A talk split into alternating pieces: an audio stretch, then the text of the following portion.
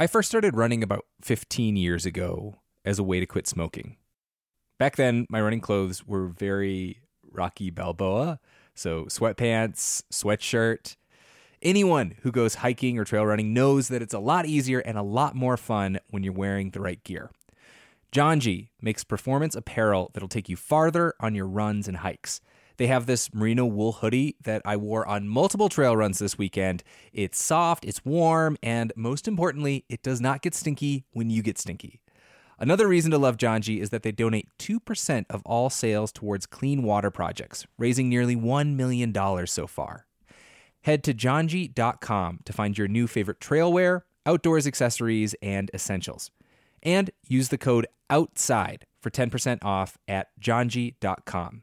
That's J A N J I dot com with the code OUTSIDE for 10% off. When I was a little kid, my whole family, grandparents included, packed into a Dodge Caravan and went on a two week road trip to Wyoming. We saw the rodeo in Cody, a grizzly bear in Yellowstone National Park, and an epic thunderstorm near Devil's Tower. On that trip, I fell in love with the West and the natural world. This might sound cheesy, but it kind of made me who I am today. Wyoming has it all breathtaking hikes, kid friendly museums, two of the coolest national parks in the country. The truth lies west. Discover yours at travelwyoming.com. Heads up, there's an acknowledgement of the existence of sex in this episode. Also, we got some responses back from our little unscientific survey last episode asking what exactly you'd like to hear from us during the coronavirus pandemic. If you wanted more stories about epidemiology, or should we just keep making the show the way we're making it now? And we do still want to hear from you. Send us a note over at outsideinradio at nhpr.org. And I just wanted to say that as of right now, we do have a whole bunch of episodes in the works that are not focused on the pandemic. So keep watching your feeds, and we'll be here.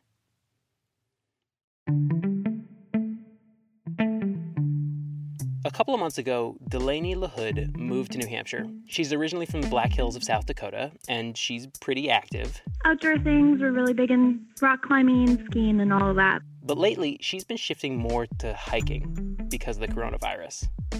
The consensus in the community is don't climb. It's not safe. There's lots of touching the same surfaces and equipment and that kind of thing. Instead of climbing, Delaney's been looking for hikes in her new home state. And a couple of weekends ago, she picked Mount Monadnock. Again, she's new to the state, but this was maybe the worst possible mountain to have picked. It might be apocryphal, but the lore in New Hampshire is that Monadnock is the second most hiked mountain in the world behind Mount Fuji. And that's because it's a biggish mountain and it's pretty close to some major northeastern cities. Delaney is just one of many, many people that wrote in with this kind of experience, just trying to go out for a hike, escape their house, thinking it's a good way to get some exercise while being socially distant, but running into huge crowds of people. As soon as we turned into the main access road, it was like, oh, we made a mistake.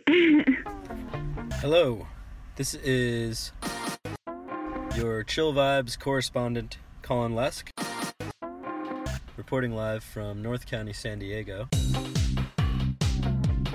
Just an unbelievable number of cars in the parking area, like overflowing. There are these dogs, like extremely cute dogs, also hiking. Uh, went surfing up in Oceanside, and it was pretty busy. We were just kind of like, oh, well, this is more than 50 people in one place. And then you probably pat them. And that happens to like every hiker who encounters the dog. So the dog's fur has been touched by like 12 different people. Of course, we're not telling people they can't go outside and enjoy the outdoors. Wow, we're in a crisis of corona and people are still catcalling right now? Now is not the time. But people must make smart decisions.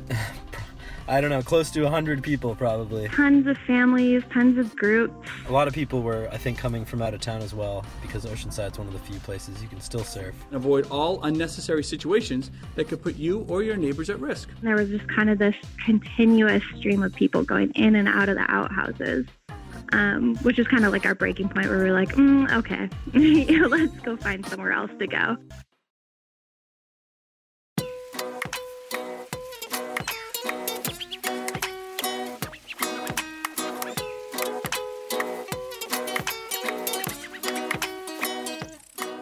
You're listening to Outside In, a show about the natural world and how we use it. I'm Sam Evans Brown.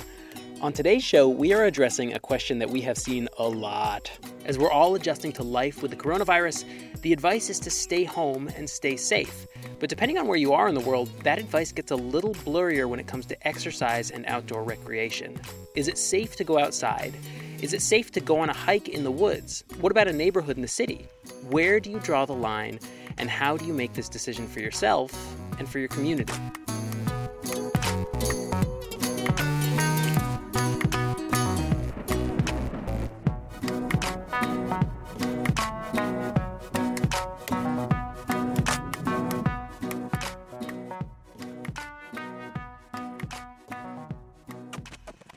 With me virtually to help mull these questions are producers Justine Paradise.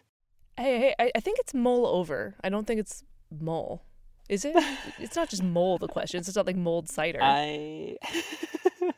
if I have been using that wrong my whole life, I would be unsurprised. well, I don't know. Also, also producer Jimmy Gutierrez. Jimmy, what are you mulling? I, I have no comment on this. In these times, I'll find something to mull. So my my big question here was like, as we as we consider like how to go outside during the pandemic, like what do we actually know about the novel coronavirus? Like how easily does it actually transmit outside? People have a zillion questions. How long do I wash my re- my lettuce? What if it's windy? All that stuff, and they're all totally understandable questions. Um, but so far, they kind of are more the stuff of philosophers than physicians. We spoke to two experts on this question. The first is Tim Lahey. He's an infectious disease doctor and an ethicist at the University of Vermont Medical Center. And he kind of gave the same advice we've been hearing Stay six feet away and wash your hands. And the second was Dr. Lisa Adams, a doctor and researcher at Dartmouth who's also on New Hampshire's COVID 19 task force, who told me something I had heard and repeated that sunlight kills coronavirus is probably not true. I don't expect that the ultraviolet light that we get on a sunny day to have much of um, an impact. She did, however, tell me that one study I had heard about, which found that the virus could survive in airborne particles for up to three hours, she said that was really in a laboratory setting. But the clinical relevance of this finding is still unclear. It, it certainly seems theoretically possible, but thankfully does not appear to be the main mechanism for transmission. So you probably don't need to worry that people's breath lingering on a trail hours later will get you sick, which is something I've genuinely heard friends saying that they're worried about. But she says if people are out and exercising and breathing hard. Now, I do remind people that that six foot uh, distance guideline is a minimum distance. Um, so feel free to give a wider berth when you are passing people that you don't live with. And of course, the best guidance is to stay home as much as possible. Like it can't hurt to give them a little extra space. But of course, some of this information is all changing really fast, which is why when I asked him what we know, I was actually like, so it's March 27th. What do we know today? I like that you specify the date because it could well change over the next 24 hours. Uh, what we know so far is that uh, COVID 19 is definitely transmitted through coughs and sneezes and probably hand to hand. We also know that it can survive for days on certain surfaces, including cardboard. Exactly what you can get away with and what you can't is evolving a little bit, but some common sense guidance has come out. I've been hearing from people because we're in New Hampshire. Um, it's about a couple hours from Boston. Um, people have a lot of time on their hands. Some people are not working, and so some of the trailheads are really busy. Um, are these possible transmission sites? You know, when you're in a parking lot with 50 cars and there's an outhouse. Yeah, uh, that's a great example of the kind of thing that seems on a surface level to be fine. Hey, I'm just going for a hike. But really, that feels to me like you're in a crowd or it feels to me like you're in a place that's really high traffic. And so uh, the likelihood that you're going to be touching the same railing that somebody else is touching is pretty high. And that's exactly what the stay at home order is meant to prevent. So I figure. Uh, what you really want to think about is not the name of the activity, is it hiking, but really exactly how likely it is to put you in a crowd or touching a surface that somebody else is going to touch pretty soon after that. And one of the places where this is playing out, like we where we are seeing crowds, is out on the Appalachian Trail. Our trail, in particular, because the Appalachian Trail is really within a couple hours' drive of more than half of the population of the United States, um, we were just inundated with people. This is Sandy Marra. She's the president and CEO of the Appalachian Trail Conservancy. And, and, the Conservancy is this organization that sort of manages and protects the AT, which is, you know, it's a historic footpath, goes over 2,000 miles from Georgia up to Maine, um, and, and is in like this funny middle ground of being like privately created, but then sort of handed over to the federal government. Yeah, the Park Service manages it, yeah. Right. So on March 23rd, the AT Conservancy put out a statement asking people, please stay off the Appalachian Trail. And, and I talked to her the next day. It's been an evolution. Um, I think back to actually an, an, interview I gave last week where I was still talking about the value of the trail in allowing folks to go out, you know, for a day hike and bring their kids out to run for an hour. But Sandy said, and and Delaney saw this too, that as things close, like as there are more people just hanging out with more free time on their hand, the amount of people getting outside was just totally overwhelming. The trails always had hot spots as far as, as overuse to key areas. McAfee Knob in Southern Virginia, um, certain iconic spots up through the Whites and into New Hampshire and Maine. What we found building um, over the last week and through the weekend was that not only were those hot spots at or above what could be their worst day in you know the perfect summer day but that we were also seeing disbursement to other areas that traditionally were not considered hotspots also reaching capacity and beyond.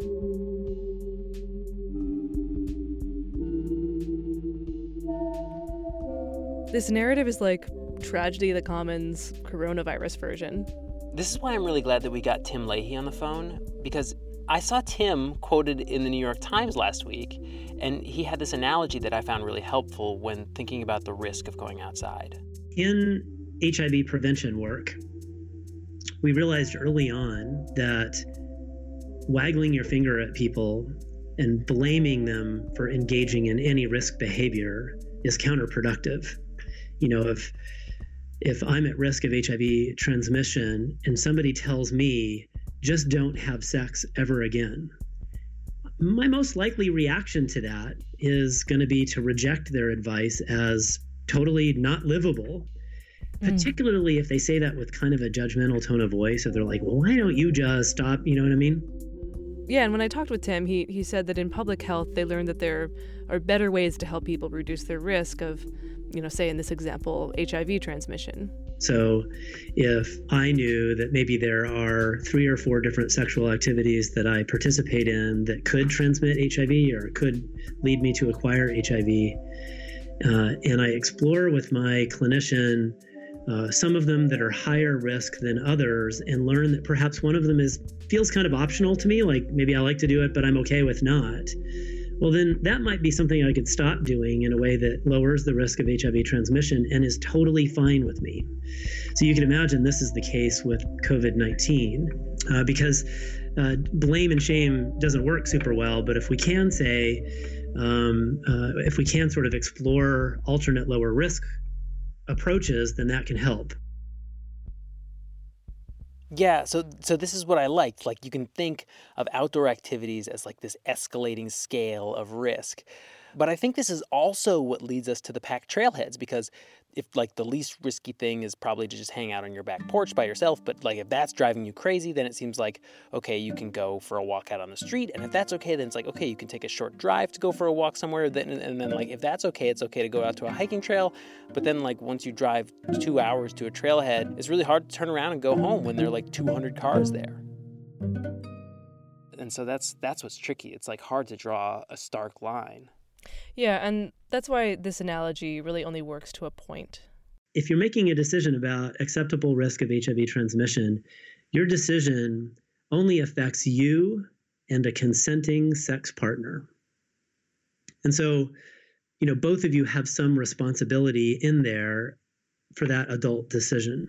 Right. On the other hand, with COVID 19, my decision to go outside and just hang out downtown with my friends affects not only my risk of contracting COVID 19 and perhaps my friends' risks, be consenting adults in this analogy, but also it might affect the safety of that nice 75 year old grandma who lives around the corner and was not part of that decision. I, I like this idea of of of bending and not breaking. Like, what is going to make this tolerable? Uh, given that we really don't have a timeline on what this thing is. You know, people are looking for it. Is this going to be weeks? Is it going to be months? Um, is it going to go into the fall? But but also like even within that analogy, it just something it just doesn't feel it's it's it's unclear to me specifically like what can and can't we do right like and this is what makes this hard like there is space to make judgment calls like at my house we have we have a trail out our back door and and those local trails I mean, there's like slightly more people on them. It's like up from seeing basically zero people on most days to seeing some, but still, our relative risk on those trails is pretty low. You posted a picture on Instagram this morning of your daily visit to the porcupine den. I mean, I will say I feel pretty guilty posting about how nice our local woods are right now. yeah, so uh, so I live in Manchester, which is I mean, it's a, a city. It qualifies as a city. It's a New Hampshire city. It's not big, maybe a little over like a 100,000 people and uh, I don't come into contact with porcupines. Um, but there there is this basketball court that I've hit up a couple times over this past week. Um, and the the last time I was there, uh, I met this kid on the court, and his name was Seth Sherman. Yeah, I don't know if they're gonna close off the the courts and stuff, but if they do, that's gonna suck, honestly. And I I kind of felt bad because there were a couple times, uh, you know, he was on one side of the court, I was on the other, and his ball would break off of the rim and come to my side of the court. And usually I would just pick it up and toss it back to him. But I'm thinking Corona the whole time, and so I kicked it back to him, uh, which is extremely rude, but my hands are safe. Yeah, what you all are demonstrating here is that part of the reason it's hard to give general advice is obviously because this is a profoundly different experience for people in rural areas versus people in cities. Mm-hmm. Yep, yep. I think like at the same time, I feel like drawing the the city versus country divide is is leading into some real ugliness. Which we should talk about. Should we talk about that? Yeah. I don't know. You think we should Let's talk, talk about, about that? Maybe after a break. Should we take a should Let's we take, take a break? break. break.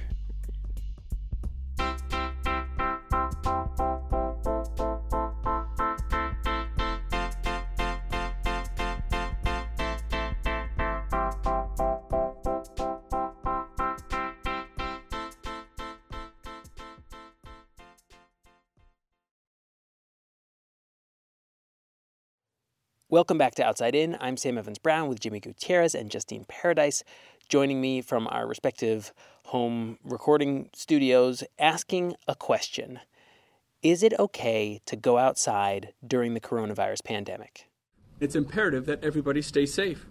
But people must make smart decisions and stay at home and keep using smart social distancing as much as possible. This is a press conference with New Hampshire Governor Chris Sununu on March 23rd. Of course, we're not telling people they can't go outside and enjoy the outdoors, go on walks and hikes while practicing common sense social distancing. You can continue to do so, but please practice smart decision making and avoid all unnecessary situations that could put you or your neighbors at risk. Uh, Jimmy, Sam, what do you what do you think you're being told with this message? I I hear this and I think it is still safe to like go for a run, still safe to go for a bike ride. Like maybe you could go for a hike, just don't hike with other people. Uh, and yeah, like like going outside is okay. Yeah, there's just really nothing like dire about it, right? It's like it just leaves a lot up to the individual, which clearly isn't working. That's not clear enough. And, and based on like what we're seeing here in New Hampshire and, and with people out there, you just have to tell them to like stop doing this. Stop going to Mount Monadnock, please. Yeah, so like in New York City, for instance, the advice was very clear. It's like stay indoors unless maybe you have to walk the dog for a little bit so it doesn't poop in your apartment. And it is. Hi, I'm Lale Arikoglu, host of Women Who Travel. Each story from our guests and listeners is totally unique and utterly personal. We love hearing about your first impressions when visiting someplace new. My first trip to the Patagonia region was on the Argentine side. I couldn't believe the expansive territory. It's like being in Tibet. The emptiness and the harshness really, I found transformative. Or a story told when safely back on dry land.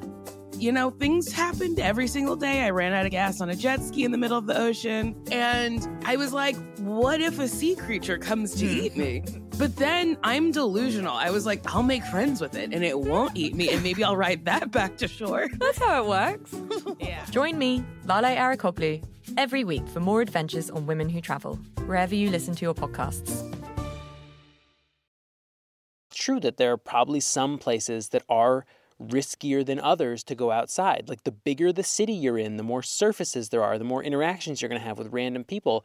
And you probably should have different advice than in a really rural place. And so it gets to this like this this really understandable impulse that people are are wanting to get out of the city and out like into the mountains. And it's just that behavior, it's it's one level of risk if you're doing it just by yourself, but it's a whole different story if like the whole eastern seaboard is doing it. And what I want to talk about here is to what degree this rhetoric about, you know, city folks fleeing to rural areas and putting people there in danger is to what degree does this you know kind of smell like class or racial coding that we we do see in different contexts. Right. Well, and there's like a certain amount of of just like straight up xenophobic language that I've seen in relation to people coming from outside of a community into another one that might be sort of more desirable. And so even even though like I might agree with the advice of of stay home, I also just find that type of language really off-putting.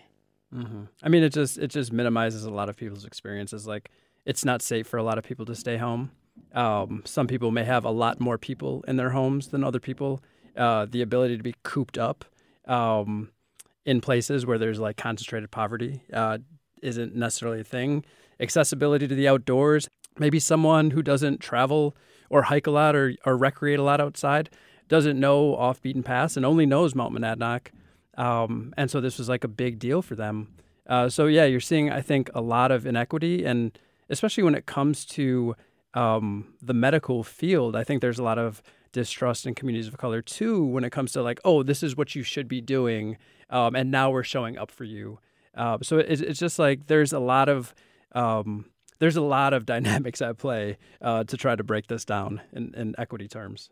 When you say crowded apartments, um, you know, there was a post going around on social media that was saying, you know, it's actually it's really dangerous for people now who are maybe in domestic situations, who might be in you know a, a relationship that is or turns abusive. Um, your options are just so much more limited Absolutely. to get out of your apartment. And I mean, especially for children. I mean, that's the you know the same thing here.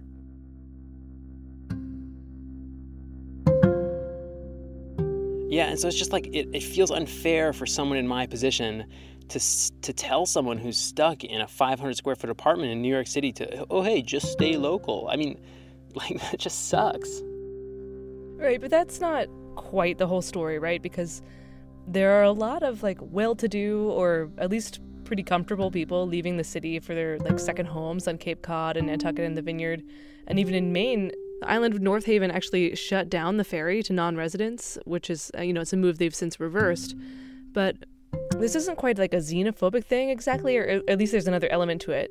Like on Nantucket, um, there's just like a handful of ventilators and a year-round population of 17,000 people. So if you're going there, you're actually not safer, and you're kind of making it more dangerous for the people that live there. And um, in New Hampshire, that's happened too. The, the resort town of Waterville Valley um, put out a statement recently asking second homeowners to please stay away. Yeah, yeah, and, and like if you read the responses on the Facebook post, there there's there's some real vitriol there. It says like you know like we the second homeowners we're the backbone of your economy. Ooh, yikes! Yeah, it's like how dare you tell us to stay away? And I have to say it's like it's this real mean streak that gets revealed in a time like this.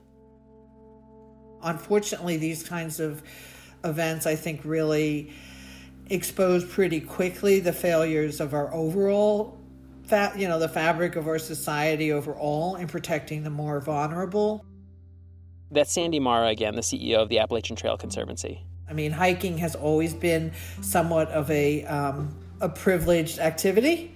It takes money for gas to get to the trailheads, it takes generally money for gear. So I appreciate what you're saying, but I don't think the outdoors, unfortunately, has ever been as much of a uh, refuge for those in really significant need as it could be. Um, and I don't think necessarily that that's who's taking it, it now. I think it's folks that that just are used to, you know, being comfortable and they want to do what they want to do when they want to do it.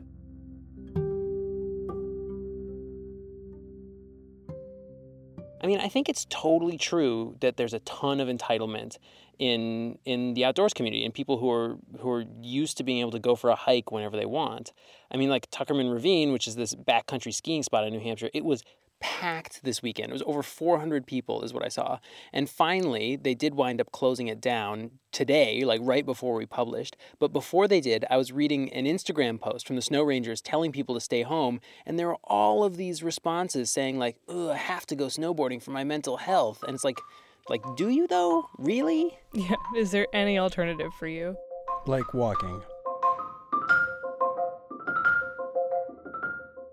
And the other thing is that like when you're headed out into the backcountry, like it might it might be that you feel like you'll be fine, but the, there's a lot that you can't predict. Like what if you twist your ankle? Like you don't have to be n- new to hiking to accidentally hurt yourself and wind up needing a rescue.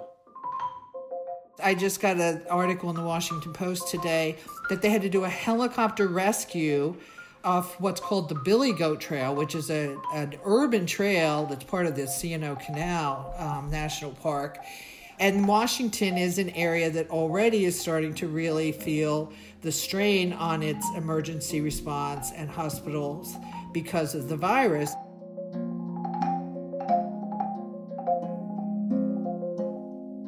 Yeah, um, this happened in New Hampshire too. On on March 30th, the governor issued a stay-at-home executive order, which did clarify that the government wanted all non-essential businesses to close, but it still allowed a provision for outdoor recreation and exercise. Which I still think a lot of people who love the outdoors, they read that and they're like, yeah, it's still like fine to go and drive to the mountains. Right, and and then on the same day that Sununu issued that stay-at-home order, New Hampshire Fish and Game also posted three press releases about missing hikers. And one was a rescue um, of a 60 year old hiker f- who had traveled from out of state to climb Mount Monadnock. And it was the same thing. At the end of the press release, they said, Look, the, the first responders coming to save you up there are having to abandon social distancing to do that. And that's another strain on a healthcare system that's, you know, already overburdened in some ways. Right. And so, like, that's kind of what you get with when there's not clarity from public officials on like what's okay, what's not okay.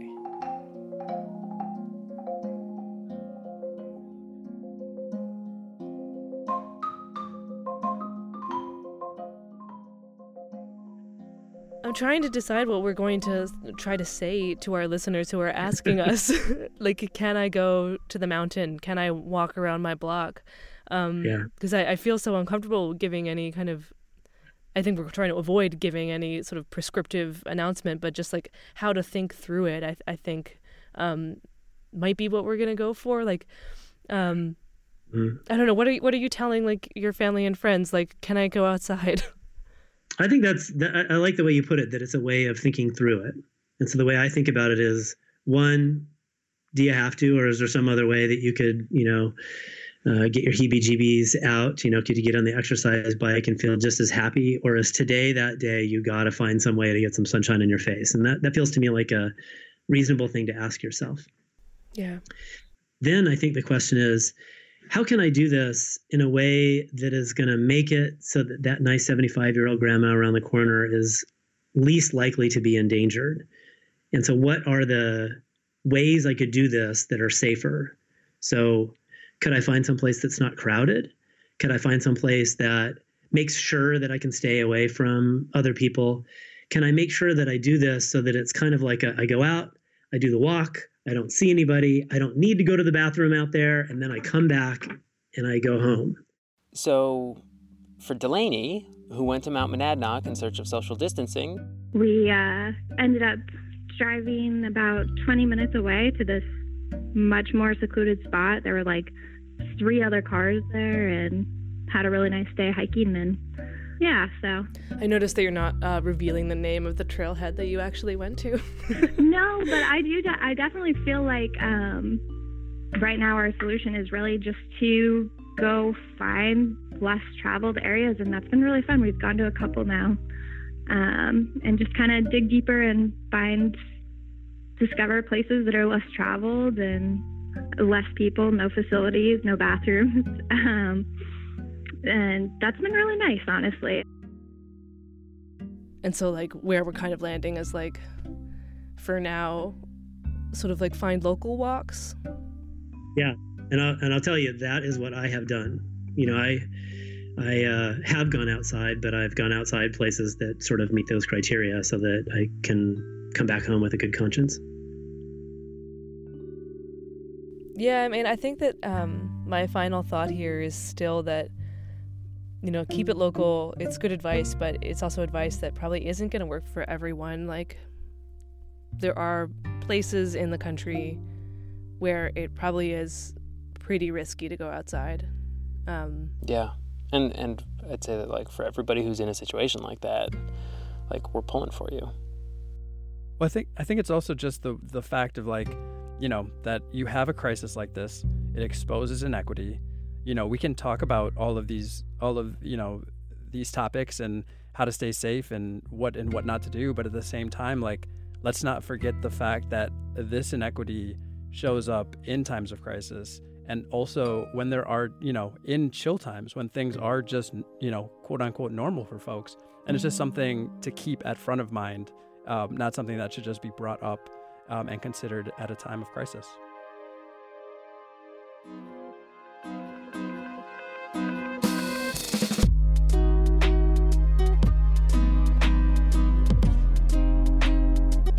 Outside In was produced this week by Justine Paradis with help from me, Sam Evans Brown, Jimmy Gutierrez, and Taylor Quimby.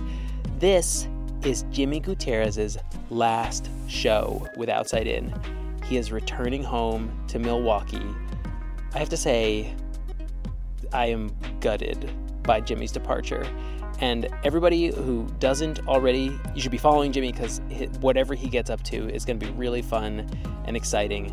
Uh, and also, he is really fun to drag uh, pretty much day in and day out. Uh, he's just a great presence, and I am really sad that he's not going to be in the office anymore. See you, bud.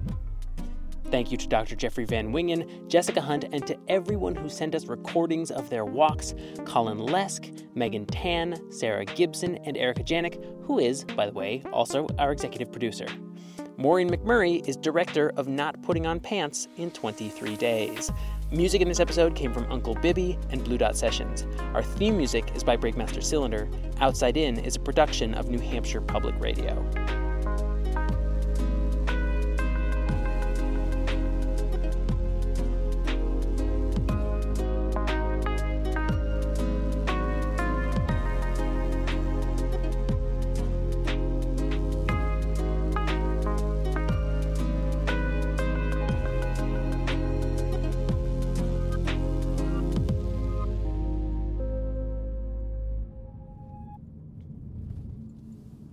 So we're we're coming up to the trail we're hoping to go on. The trail we're hoping isn't too busy. It's looking good. Two cars? Two. Two's good. Which way should we go? You lead.